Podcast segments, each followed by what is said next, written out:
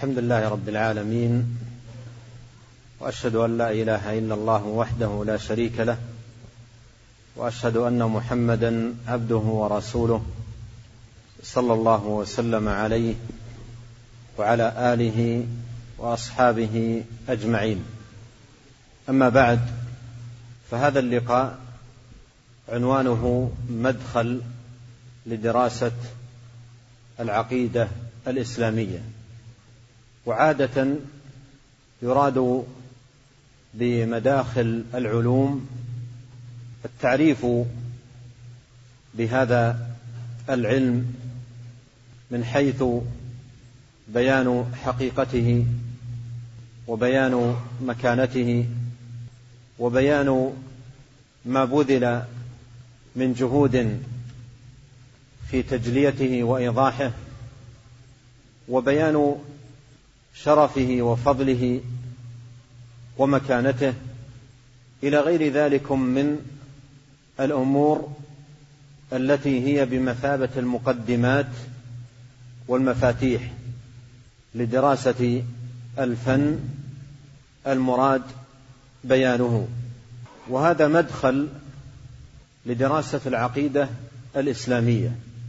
وسنتناول بإذن الله تبارك وتعالى في هذا المدخل أمورا عديدة تأتي تباعا في نقاط أبين من خلالها ما يتيسر بيانه حول العقيدة الإسلامية وما يتعلق بها تقريرا وتاصيلا وبيانا لمكانتها ومنزلتها وفضلها وما بذل من جهود في بيانها وما يترتب على تحقيقها من ثمار وآثار.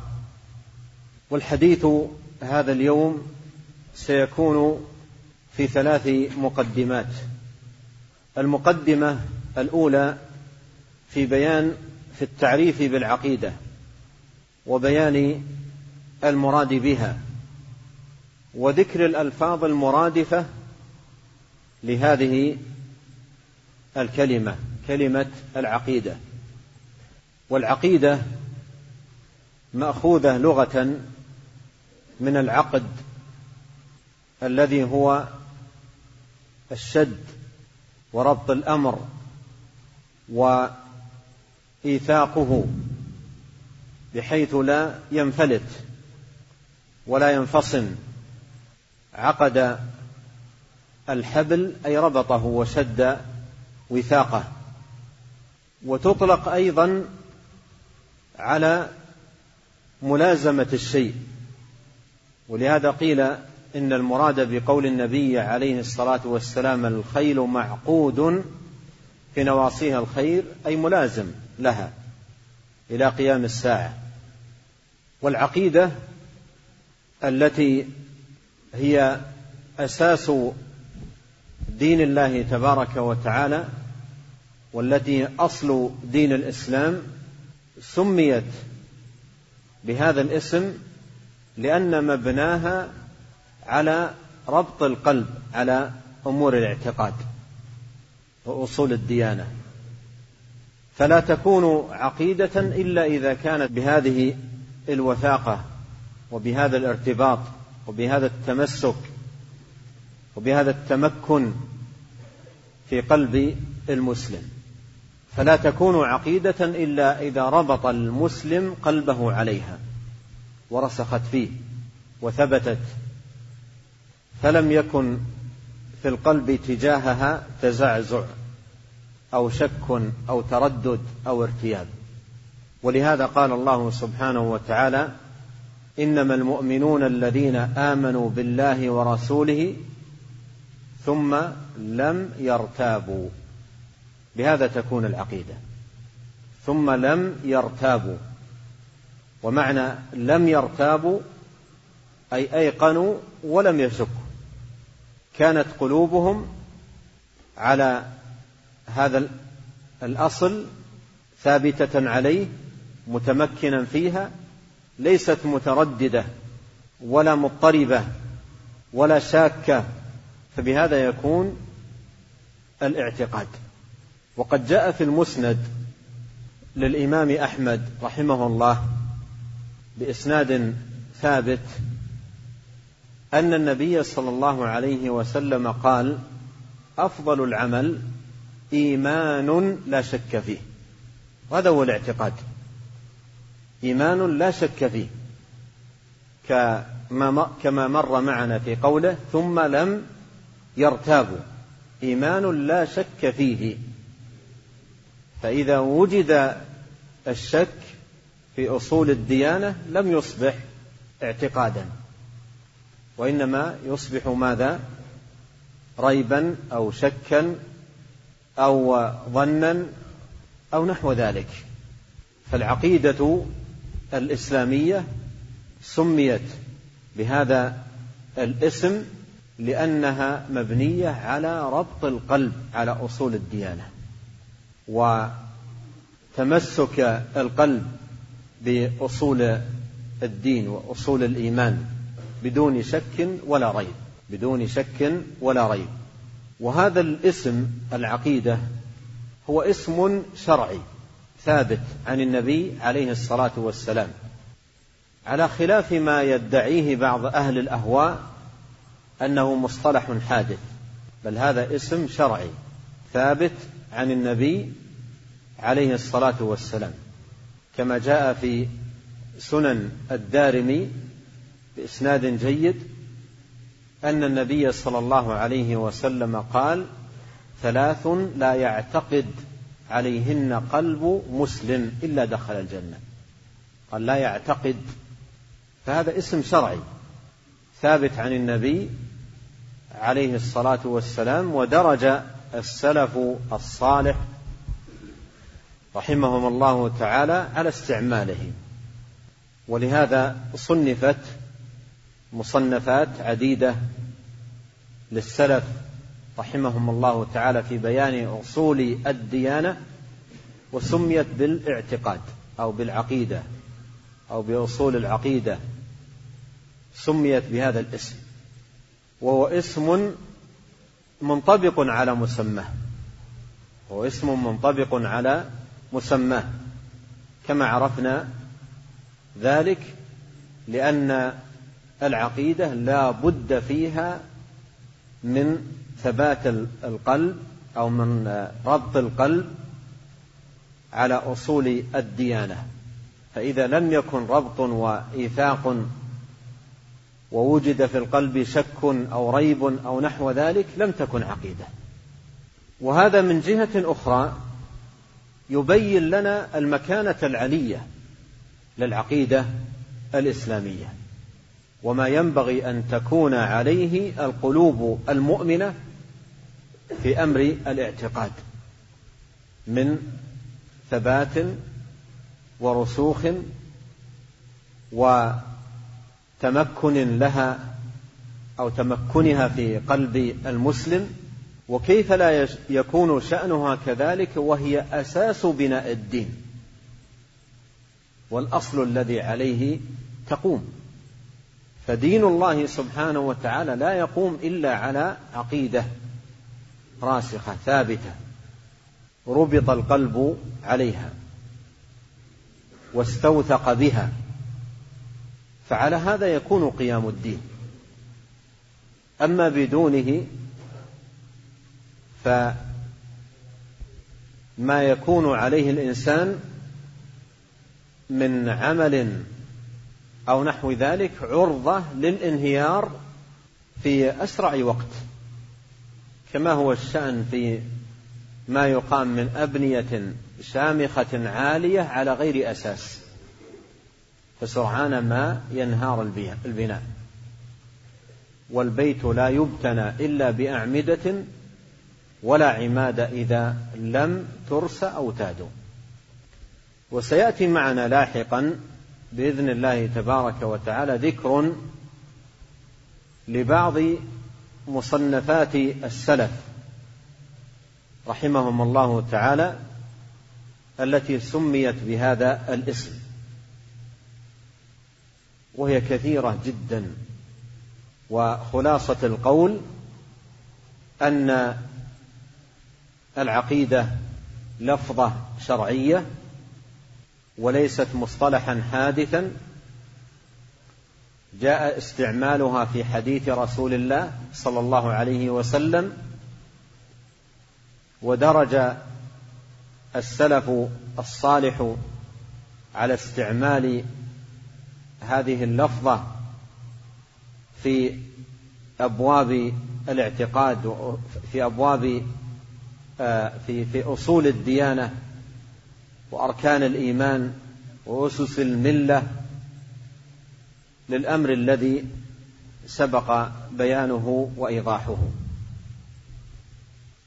وللعقيدة أسماء أخرى متعددة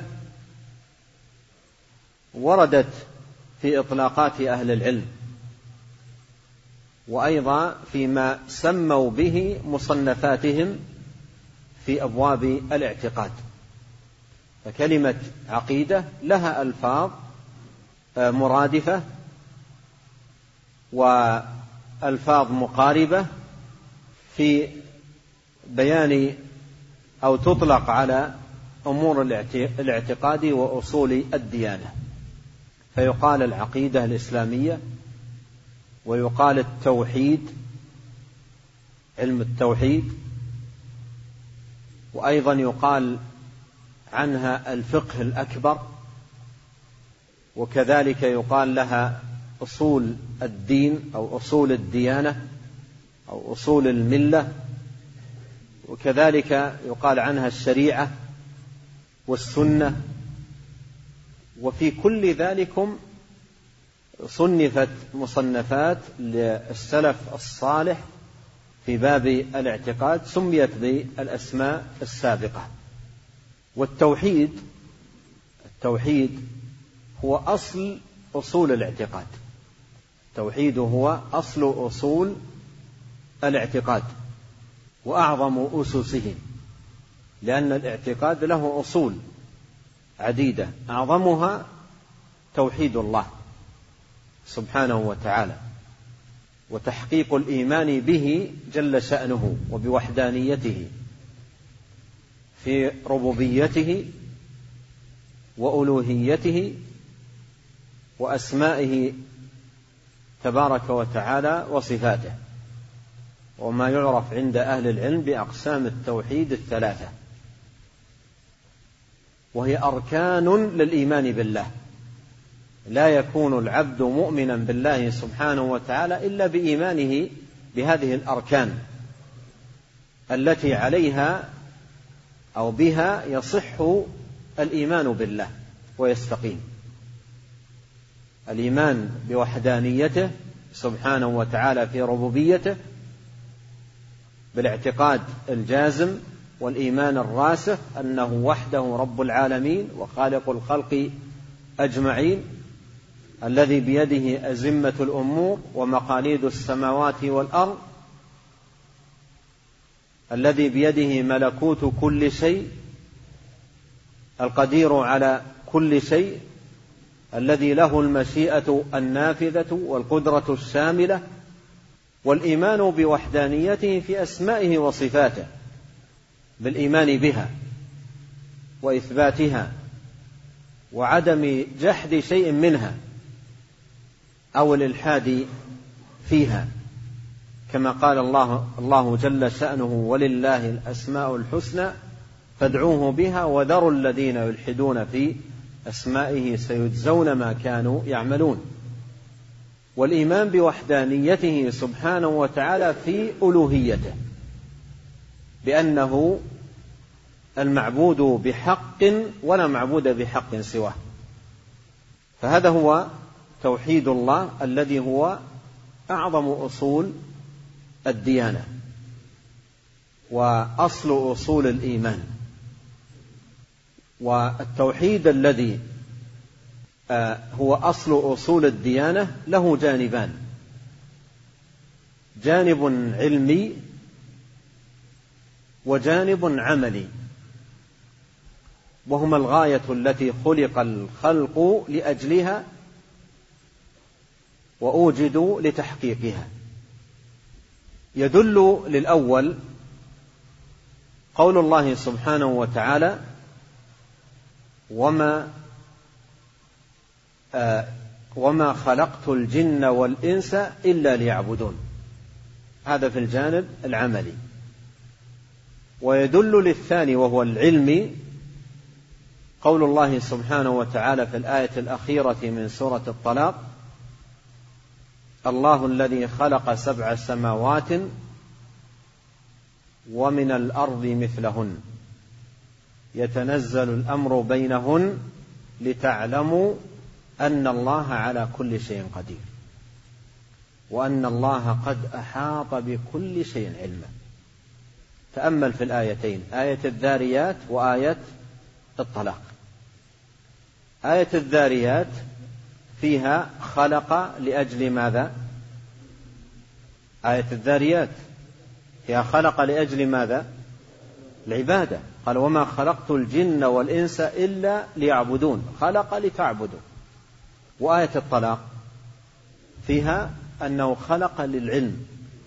خلق سبع سماوات ومن الأرض مثلهن. يتنزل الأمر بينهن. لماذا؟ قال لتعلموا.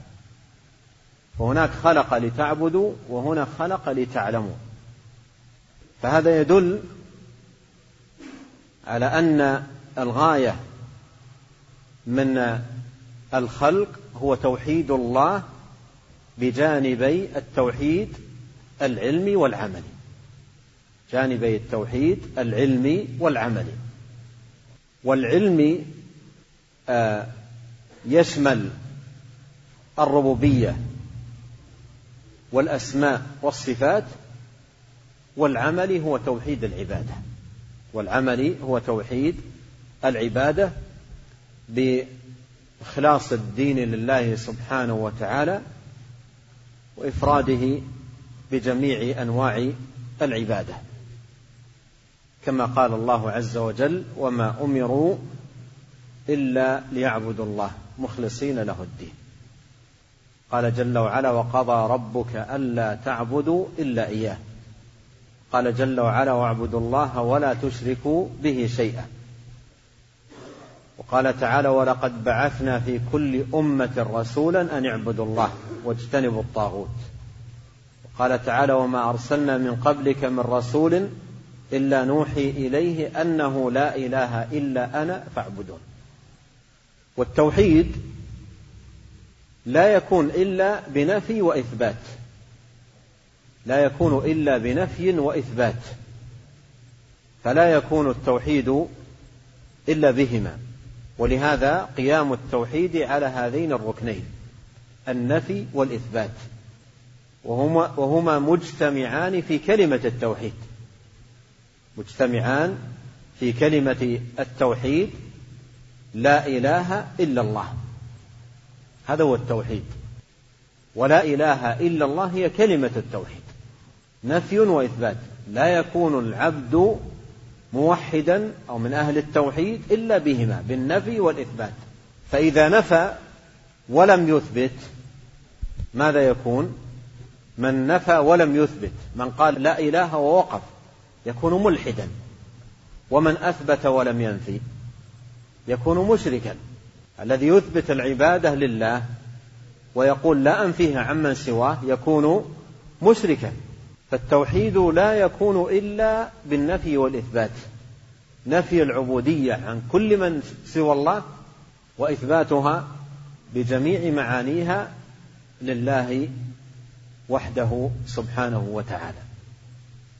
ولغرس هذا الأمر والتمكين له في القلوب وتوسيع مساحته في النفوس كان من هدي نبينا عليه الصلاة والسلام أنه كما جاء في حديث عبد الله بن الزبير في صحيح مسلم أنه كان يهلل دبر كل صلاة فيقول لا إله إلا الله وحده لا شريك له له الملك وله الحمد وهو على كل شيء قدير لا حول ولا قوة إلا بالله لا إله إلا الله ولا نعبد إلا إياه له النعمة وله الفضل وله الثناء الحسن.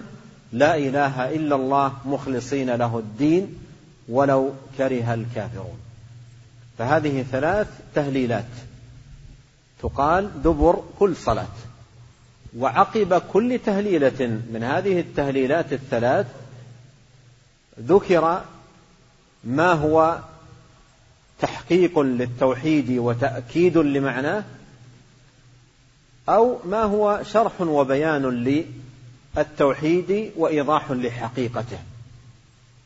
فقولك عقب التهليلة الأولى وحده لا شريك له. هذا ماذا يكون؟ هذا تأكيد.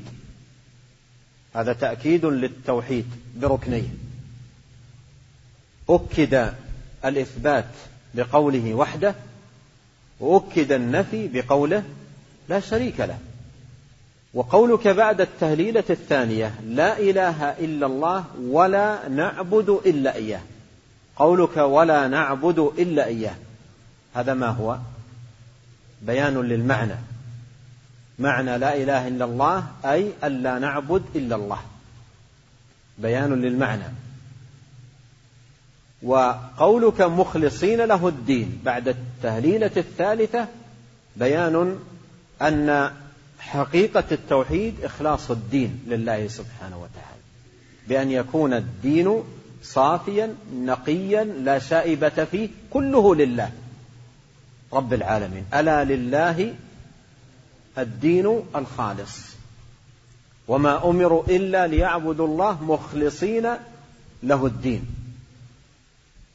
ويمكن في ضوء هذا هذا التهليل المبارك الذي يردده المسلم دبر كل صلاة أن نستقي منه تعريفا جامعا للتوحيد تعريفا جامعا للتوحيد مستفاد من التهليلات الثلاث. مستفاد من التهليلات الثلاث التي يرددها المسلم دبر كل صلاة. فنقول التوحيد هو أن نعبد الله وحده لا شريك له مخلصين له الدين. أو, أو, أو بعبارة أدق ألا نعبد إلا الله التوحيد ألا نعبد إلا الله وحده لا شريك له مخلصين له الدين. ألا نعبد إلا الله؟ هذا من التهليلة الثانية.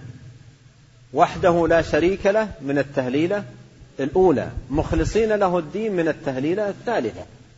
فهذا التعريف جامع. جامع. مأخوذ من هذه التهليلة المباركة التي يرددها المسلم دور كل صلاة. التوحيد هو ألا نعبد إلا الله وحده لا شريك له مخلصين له الدين. ولعلنا ندرك بمعرفتنا لهذا التهليل وأهمية تكرار المسلم له دبر كل صلاة المكانة العلية التي ينبغي أن تكون عليها العقيدة في قلب المسلم من حيث المذاكرة والمدارسة والمراجعة والاستذكار. ترسيخا لها وتوسيعا توسيعا لمساحتها في القلب وتمكينا لها في النفس. ولما كان بعض الناس يردد هذه الكلمات دون وعي ودون فهم وجد في من يهلل من ينقض تهليله. معي؟ وجد في من يهلل من ينقض تهليله. فتسمعه يقول لا إله إلا الله وحده لا شريك له. ثم بعدها بقليل يقول مدد يا فلان؟ أو أدركني يا فلان؟ أو إن لم تأخذ بيدي فمن الذي يأخذ بيدي أو ما لي من ألوذ به سواك أو نحو ذلك. فهذا التهليل المبارك الذي يردده المسلم دبر كل صلاة فيه حقيقة فوائد عظام جدا يجدر بالمسلم أن يعيها حتى يعظم حظه ونصيبه من التوحيد. ومن أسماء العقيدة الفقه الأكبر. من أسمائها الفقه الأكبر. وبعض أهل العلم سموا آه، مصنفات في الاعتقاد بهذا الاسم الفقه الأكبر. وبهذا يعلم أن قول نبينا عليه الصلاة والسلام من يرد الله به خيرا يفقهه في الدين. من يرد الله به خيرا يفقهه في الدين. ما المراد بالفقه هنا؟ هل المراد به آه، التعبير الشائع أو الإطلاق الشائع للفقه مرادا به الأحكام العملية أو المراد بالفقه في الدين أي عقيدة وشريعة. عقيدة وشريعة. لا شك أن هذا هو المراد. المراد بقوله من يرد الله به خيرا يفقهه في الدين أي عقيدة وشريعة. لأن دين الله سبحانه وتعالى عقيدة وشريعة.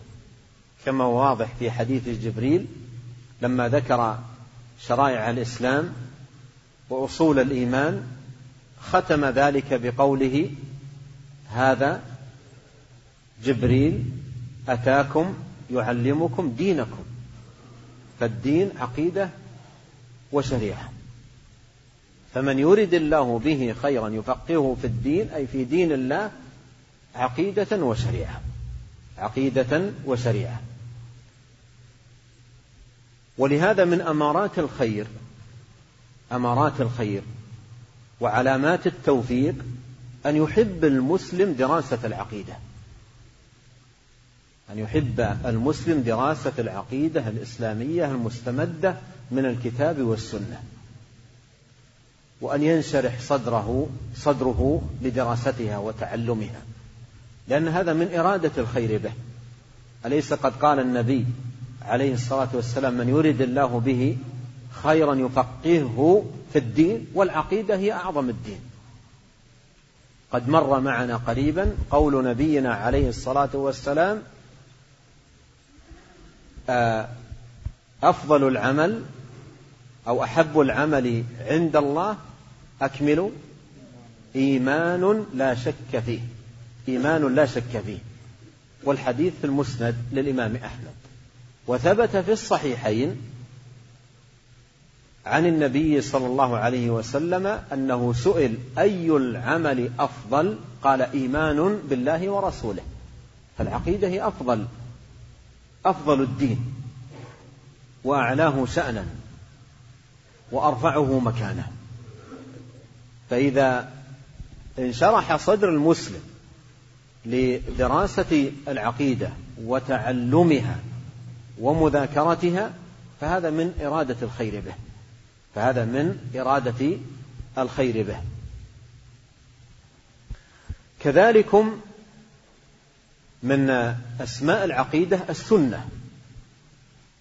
وقول نبينا عليه الصلاة والسلام عليكم بسنتي وسنة الخلفاء الراشدين المهديين من بعدي تمسكوا بها وعضوا عليها بالنواجذ.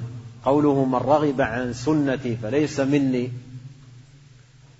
ونظائر ذلك مما جاء عنه صلوات الله وسلامه عليه يتناول الدين كله عقيدة وشريعة. ولهذا بعض العلماء من السلف رحمهم الله تعالى صنفوا في العقيدة مصنفات أطلقوا عليها السنة لأن السنة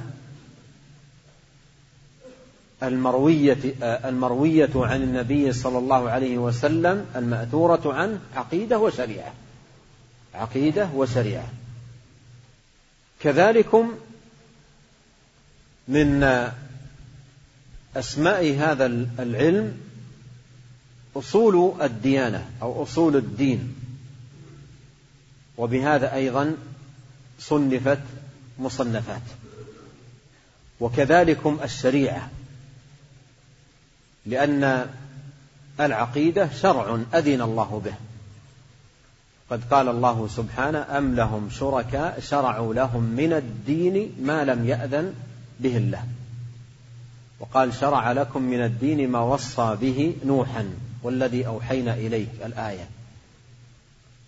فالعقيدة شرع الله سبحانه وتعالى الذي أمر عباده بالإيمان به واعتقاده.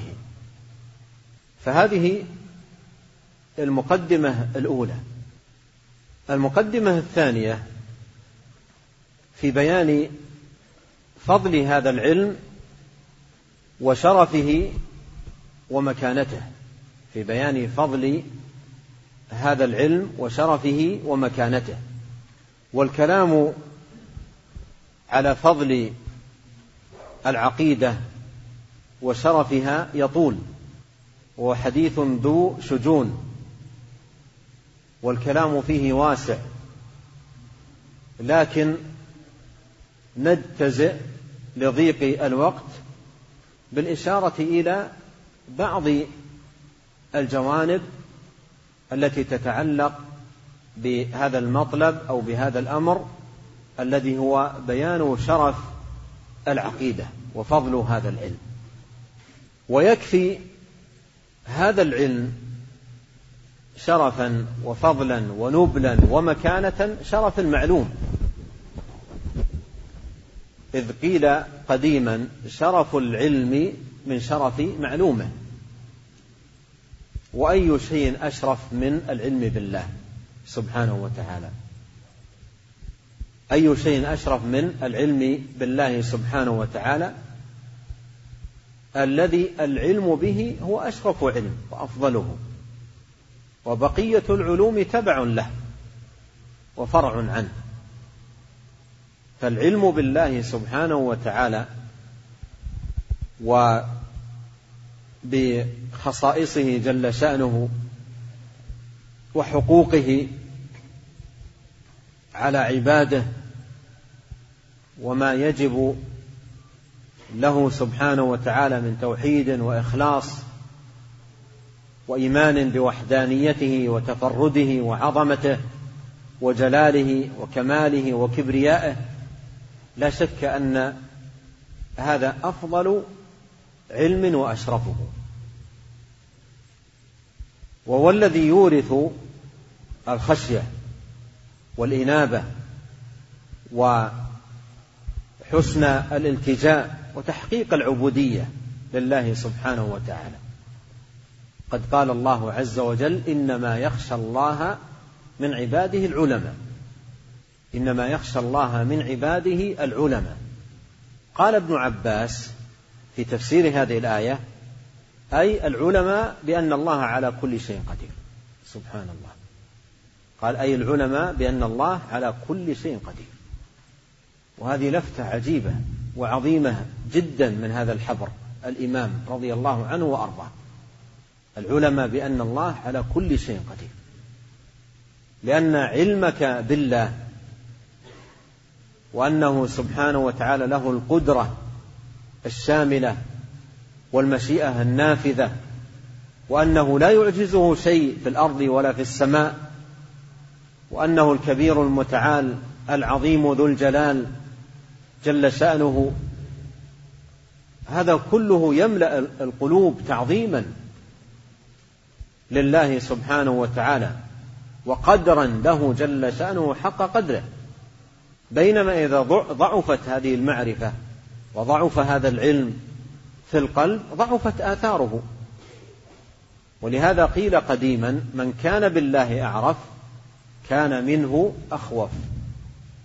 لكن الخوف من الله وضعف الإقبال على الله وضعف آه، حسن الالتجاء إلى الله سبحانه وتعالى من ضعف المعرفة بالله سبحانه وتعالى. ومما يبين فضل هذا العلم أنه أصل دين الله الذي عليه يبنى وأساسه الذي عليه يقام. فلا قيام للدين إلا على العقيدة الصحيحة. فالعقيدة للدين بمثابة الأصول للأشجار والأسس للبنيان. فكما أن الأشجار لا تقوم إلا على أصولها والأبنية لا تقوم إلا على أعمدتها فالدين لا يقوم إلا على العقيدة. فالدين لا يقوم إلا على العقيدة. فإنسان بلا عقيدة كجسد بلا روح. فمكانة العقيدة من النفس البشرية بمثابة الروح بمثابة الروح التي تكون بها الحياة الحقيقية للإنسان. لأنها إذا انتزعت العقيدة من الإنسان كانت حياته بهيمية وليست حقيقية. قال الله تعالى أو من كان ميتا فأحييناه. قال تعالى يا أيها الذين آمنوا استجيبوا لله وللرسول إذا دعاكم لما يحييكم. ولهذا سمى الله جل شأنه الوحي روحا. وكذلك أوحينا إليك روحا من أمرنا. لماذا سماه روحا؟ لأن الحياة الحقيقية للقلوب لا تكون إلا به. وأعظم شيء في وحي الله وتنزيله الاعتقاد. قال الله تعالى أتى أمر الله فلا تستعجلوه. سبحانه وتعالى عما يشركون ينزل الملائكة بالروح من أمره. على من يشاء من عباده أن أنذروا أنه لا إله إلا أنا هذا أعظم شيء في, في الوحي. الاعتقاد التوحيد الإخلاص لله سبحانه وتعالى الإيمان بوحدانيته جل في علاه. ومن فضل هذه العقيدة كما أسلفت أنها الأصل الذي يقوم عليه دين الله.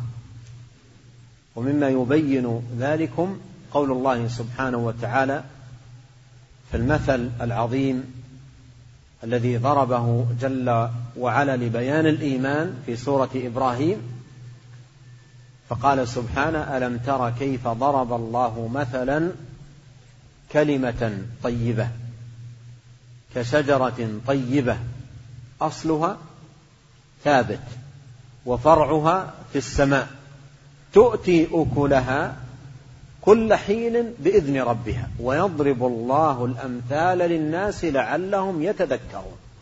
تأمل هذا البيان العجيب. أصلها ثابت وفرعها في السماء. فبثبوت هذا الأصل الذي هو الاعتقاد يكون قيام الفرع. وحصول الثمر. أصلها ثابت. ومن المعلوم أن الشجرة إنما يعظم الانتفاع بها ويتحقق بثبات أصلها ورسوخه. فإذا ثبت الأصل ورسخ قامت الفروع وتحققت الثمار والآثار.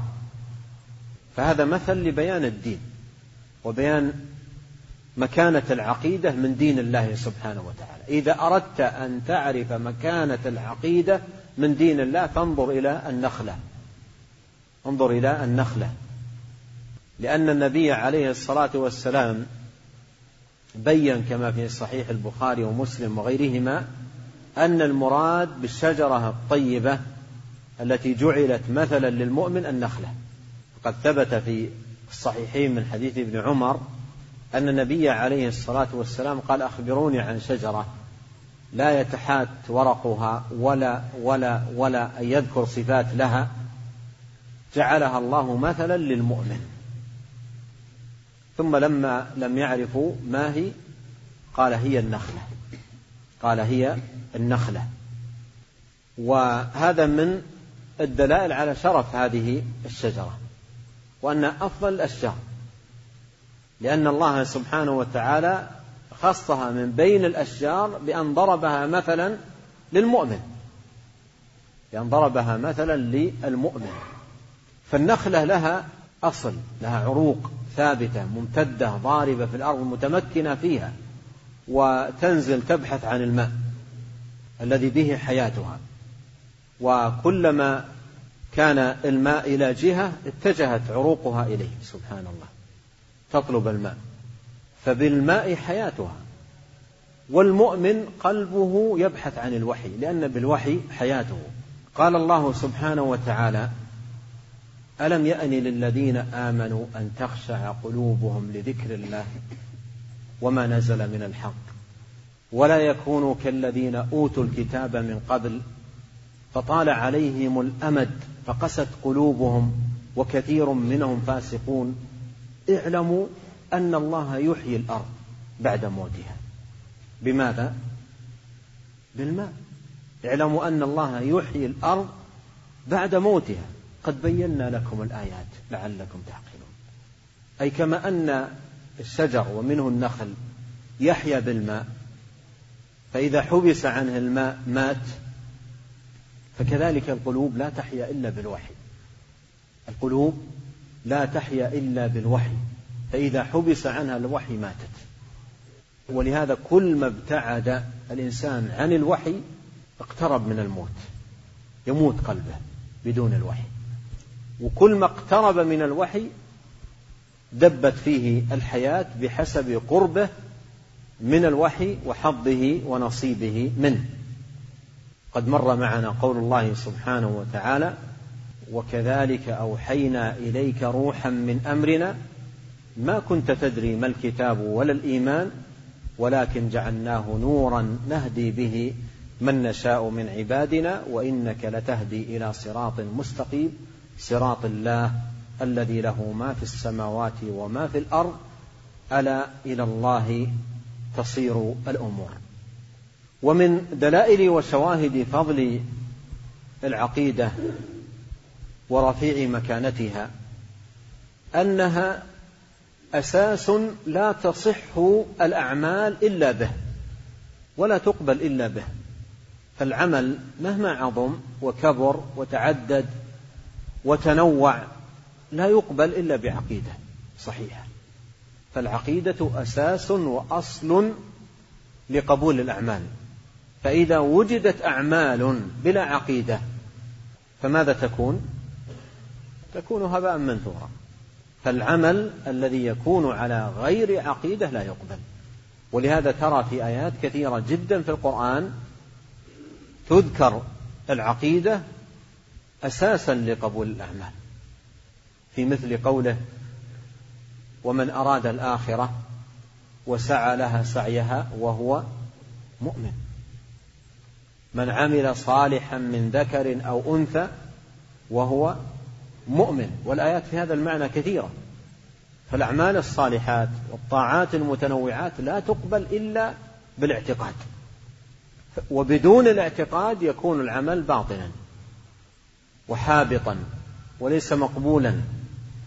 ولهذا قال الله سبحانه وتعالى ومن يكفر بالإيمان فقد حبط عمله. وهو في الآخرة من الخاسرين. وقال تعالى وما منعهم أن تقبل منهم نفقاتهم إلا أنهم كفروا بالله وبرسوله. فالنفقات وهي عمل صالح لا تكون متقبلة إلا إذا كانت قائمة على عقيدة صحيحة. فالعقيدة من شرفها وفضلها ومكانتها العلية أنها تصحح الأعمال. فلا تصح الأعمال إلا بها ولا تقبل إلا بها.